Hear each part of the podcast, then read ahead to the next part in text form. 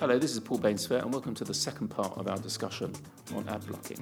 This part is all about um, really how mobile operators are starting to block advertising, and we'll go on to talk about new and different ways of marketing to younger audiences, who are, for the most part, the main blockers of ads, um, and how different brands are beginning to engage differently with these younger audiences. So, so moving on to the the EE uh, announcement, the whole kind of press reporting at the weekend. So um, obviously, very kind of uh, sensitive issue to them in that it, it affects the data plans of their users. So you can understand their kind of skin in the game, if you like. But could, could you expand on your thoughts on that? Because a couple of things that interested me from reading the article. The first was that it referenced there was the possibility of blocking in-app mm. apps, which I had not heard of before, other than very intrusive VPN deep packet inspection via Russia type services, which yes. I don't think are going to be prove very popular. Just explain explain that a little bit, Nigel, because that was a lot of jargon. so, so that you there are kind of rather grey slash black hat solutions that you can currently opt into to have ads stripped out of your in-app experience in mobile, which currently the the standard ad blockers don't do. But the quid pro quo is to technically be able to do that, they have to take your content and internet usage on your smartphone and channel it through uh, their own private network. Um, and to strip the ads out, they do a very intrusive kind of technology called deep packet inspection, um, which in the past has been completely unacceptable to the public.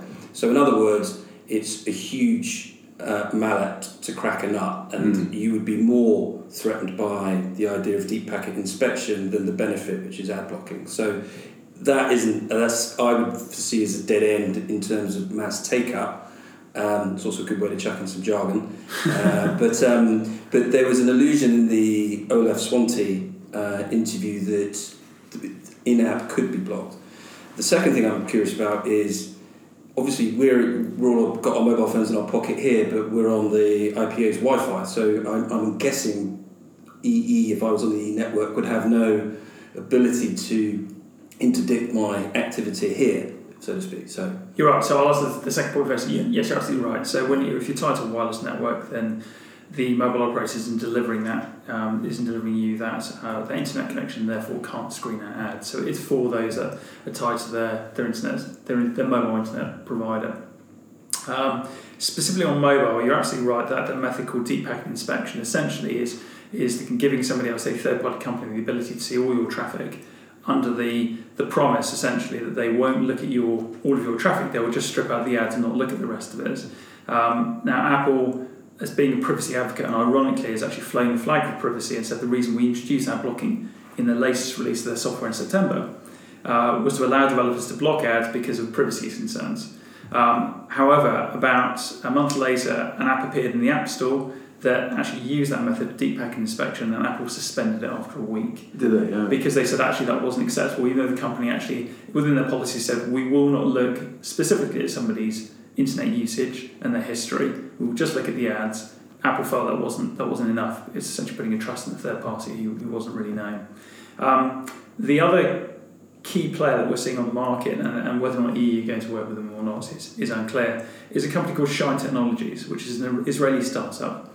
And they just make the black box, so they don't have a consumer relationship like AdBlock Plus. They work with mobile operators on the basis that they will block ads um, in web and in app and they, if you look at their website, it says Shine Technologies. They have very strong rhetoric. Shine? Shine, yes. Right. And they have very strong rhetoric where they describe advertising as pollution. Right. And they, they talk about consumer abuse and advertising as being consumer abuse. So they have a very militant view, very an ideology which says all advertising essentially is, is bad. Um, they work with mobile operators, and in fact, they've just publicly acknowledged the first one, a company called Digicel, which is a Caribbean network, phone network. And Shine say it's a consumer issue, and actually they've taken out, ironically, two full page press ads in the FT, actually calling on the GSMA and others to block ads, um, which is an irony in itself. Um, as soon as it then gets past the operator, the mobile operator, they, in this case Digicel, they decide why they're implementing this blocking technology. And for them, they've clearly said in a statement, unless they specifically named Facebook, Yahoo, and Google, pay them money, they will block their ads specifically on those sites, and they will pick and choose which ads on which publishers they choose to allow. Now, the reason they've said this is because they believe that media companies are not investing in the mobile infrastructure to deliver a better broadband experience. Now, from our point of view, the IAB, and I'm sure that most most people from a rational point of view will say, well, that's what data plans are for. You have data plans, and they have a, the direct, you know, the mobile operators have a direct relationship with their consumers, and they charge them for consuming that data. And Google, Facebook, and others, and many other publishers deliver the kind of content which encourages people to spend more time to download even more, and consequently, the mobile operators benefit from that. And yet, they're trying to also what we think is, is almost tantamount to extortion and trying to extort money from from these companies by saying we don't think essentially we're getting enough money from our consumers, so we want to try and charge media companies for the privilege of then allowing consumers access to their services, which we think we, we fundamentally disagree with. So already, although Shine have an ideology, as soon as they give it to the mobile operator, the mobile operator decides how they're going to make money out of it. Yeah. Exactly. Yeah. And so consequently, it becomes another money-making scheme open to abuse. It's just going back to something you said a little bit earlier. It hadn't occurred to me before, but thinking about my own family, all my my children are grown up now. They're all they're all just about in their twenties, and they all have ad blockers on their. Uh, they're using them, and my wife, when I mentioned ad blocking, she looked at me as if you know I don't know what you're talking about. So it's a, clearly a generational thing, and I wonder if it's to do with this mobile issue because younger people do tend to spend more time on their mobile, and they will be more cash constrained usually. They will be concerned about using up data, and therefore, I'm just I'm just musing on the fact that it might be uh, for them too a money issue rather than I don't like ads. It's just a way of saving saving cost. Is, do you think that that might be a possibility? Definitely factor, and, and also the two, two other key things which are fundamental to a mobile experience is your your battery, and essentially the more data you process, the, the more we're draining your battery, um, and speed.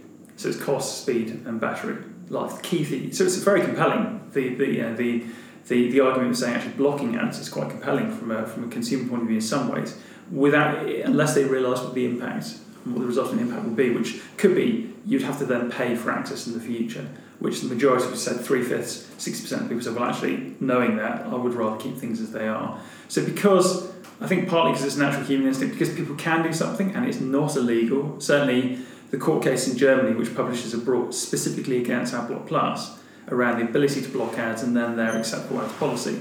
There have been three cases, and all three successfully failed um, and found in favour of AdBlock Plus. So that doesn't make, that doesn't mean there's there's a, a precedence for all European countries, but already it's seen as being not really perceived to be an illegal issue. Um, yeah, actually accessing and using AdBlock isn't illegal. So because people can do it, it's not like music, music and film downloads where people knew inherently they shouldn't be downloading this when they were breaking the law this essentially is, is, is, is different again, and people will do it while they can. So it's about giving them education and choice and giving that fundamental choice, which is really key because you're right, it is potentially they're looking at it from a one sided, one dimensional point of view, which is is this hitting my back pocket? Not realizing it could be fundamentally they could be paying a lot more mm. if they and their peers continue to then block out as they can. Yeah, although you know young people are notoriously um, unable to see into the future. So they'll be concerned about today rather than exactly. it costing more tomorrow. Well, look, we've been, we've been talking for um, a good 20, 25 minutes now. Uh, in an attempt to sort of sum up, I thought we might ask you, or both of you actually, these ad blockers are here, they're here, here to stay. What, what, what do we think it's going to do to online advertising going forward? What what changes do you think will be brought about as a result of their presence? Um, how do you see changes happening in agencies uh, that might allow for the effect these ad blockers can have? I mean, could you do a little bit of um, future gazing for us? I mean, I think the first thing in terms of if we start from our kind of part of the, woods and think about agencies, um, currently media agencies are watching this with interest but are, are not hugely threatened by it. In terms of the creative format, um, I think ironically that actually rests in terms of addressing this with the publishers, because the the uh, the agencies will produce content that they're allowed to that fit into the frameworks created by the publishers, and also the publishers are the ones who are most obviously losing money from ad blocking. So without wanting to hospital pass it too much, I'm going to hospital pass it and say it's it's it, it's a clear and present danger with a more obvious point of solution on the publisher side. And to me, the most interesting thing that I've learned from today is um, relates to the encryption aspects of the lean standards because that's providing the stick as well as the carrot um, into this into this arena. Um, I also think something will be uh, very interesting how truly things play out in mobile um, with in-app uh, ad blocking, whether that takes place in a non-intrusive manner to the consumer. If it doesn't, I think we're witnessing a, a, a pivot in digital ad spend to you know mobile first, uh, you know the dominance of, of mobile audiences. So if only the 10 to 15% of your browsing experience is blocked, I think that this is a very containable problem. If it does spread into the in app experience, then I think we really need to look for solutions that transcend mobile around encryption and stuff as well. Absolutely. I mean, I mean, I mean, the key thing here is publishers are losing money and agencies and, and brands are losing audience. So it's a key concern wherever you sit. I think from a from having worked when I worked agency side ten years ago, and, and look then the, then then innovation and you had pop ups, you had overlays, and all these very intrusive formats that appeared to be very good at the time. But since then, when you look back in hindsight, it's very easy to think, well, actually, of course, they were too intrusive and they've gone potentially a little bit too far. Um, I think, consequently, therefore, uh, there, there's a rebalancing going on whereby we need to have a very clear view, and we are getting that, about what consumers are willing to accept. And that will vary by, by person. It's not a one size fits all approach. Giving them a choice and saying, what are you willing to accept? And on the basis of that, saying, well, okay, this is what we can deliver to you, these are the services we can deliver to you, either at little or no cost, or perhaps subsidised costs on this basis. So, what I think that will mean in practical terms is that we'll see less innovation in the sense of just not quite anything goes, because obviously we've been purveying ad standards for the last 15 years at the IAB, um, but being very, very clear amongst the industry, and I think certainly for publishers, creative agencies, media agencies need to be explicitly clear in terms of what is and isn't acceptable. It will need to be reviewed from time to time because we don't want to from innovation, there'll be new ideas. But more of a dialogue across the industry rather than just saying, let's create a new ad format that's interruptive because it, that's deemed as being good because advertising by its very nature is, is disruptive. But let's not go too far and just create something, allow something just to be created organically. Let's review it properly and just second guess it saying, is that right? Is it appropriate? And having a permanent review of those standards. So I think the lean standards will be under permanent review and wanting to work across the industry and saying, let's keep reviewing and tweaking. I think certainly on a mobile experience now, moving forward, we'll see a fundamental change and less disruptive formats and, you know, and actually asking permission to be almost to be interrupted rather than just assuming that that's fine. So I think fundamentally we'll see a lot more clarity between creative agencies, media agencies, and publishers about what is, what is and isn't acceptable. Because currently at the moment, I think it's a little bit opaque and I think we'll see much more clarity amongst those parties. Well, there's a huge um, there's huge irony in this, of course, which uh, for those of, uh, those of us that were around, you know, 15 years ago when when the sort of digital revolution happened, uh, all of the, the, the new priesthood, the, the guys that got it, were walking around advertising agencies saying the old interruptive model's dead. You know, you won't be able to do that in the future. You won't be able to just interrupt people with ads we're going to have to work in a completely different way. Uh, and now we have probably the most interruptive medium is, is the internet. Uh, so clearly, as you've said, Steve, very very eloquently, um, we're going to have to move on from that and, and, figure out what advertising models look like in this in this new medium. Well, it's not new anymore, but you know what I mean. Um, so I think Unless you want Nigel, I sense you about to jump in there. Oh, you, you sense correctly. Um, the only thing I was going to say in, in light of that is that one man's challenge is another man's opportunity, and uh, just building on the, the, the idea about the old interruptive model being dead, you know, as was described many years back, there is always that challenge, but where certain parties' audiences are disproportionately ad blocking, one of the most obvious being young men that's a more acute problem for those particular advertisers and the agencies that work with them.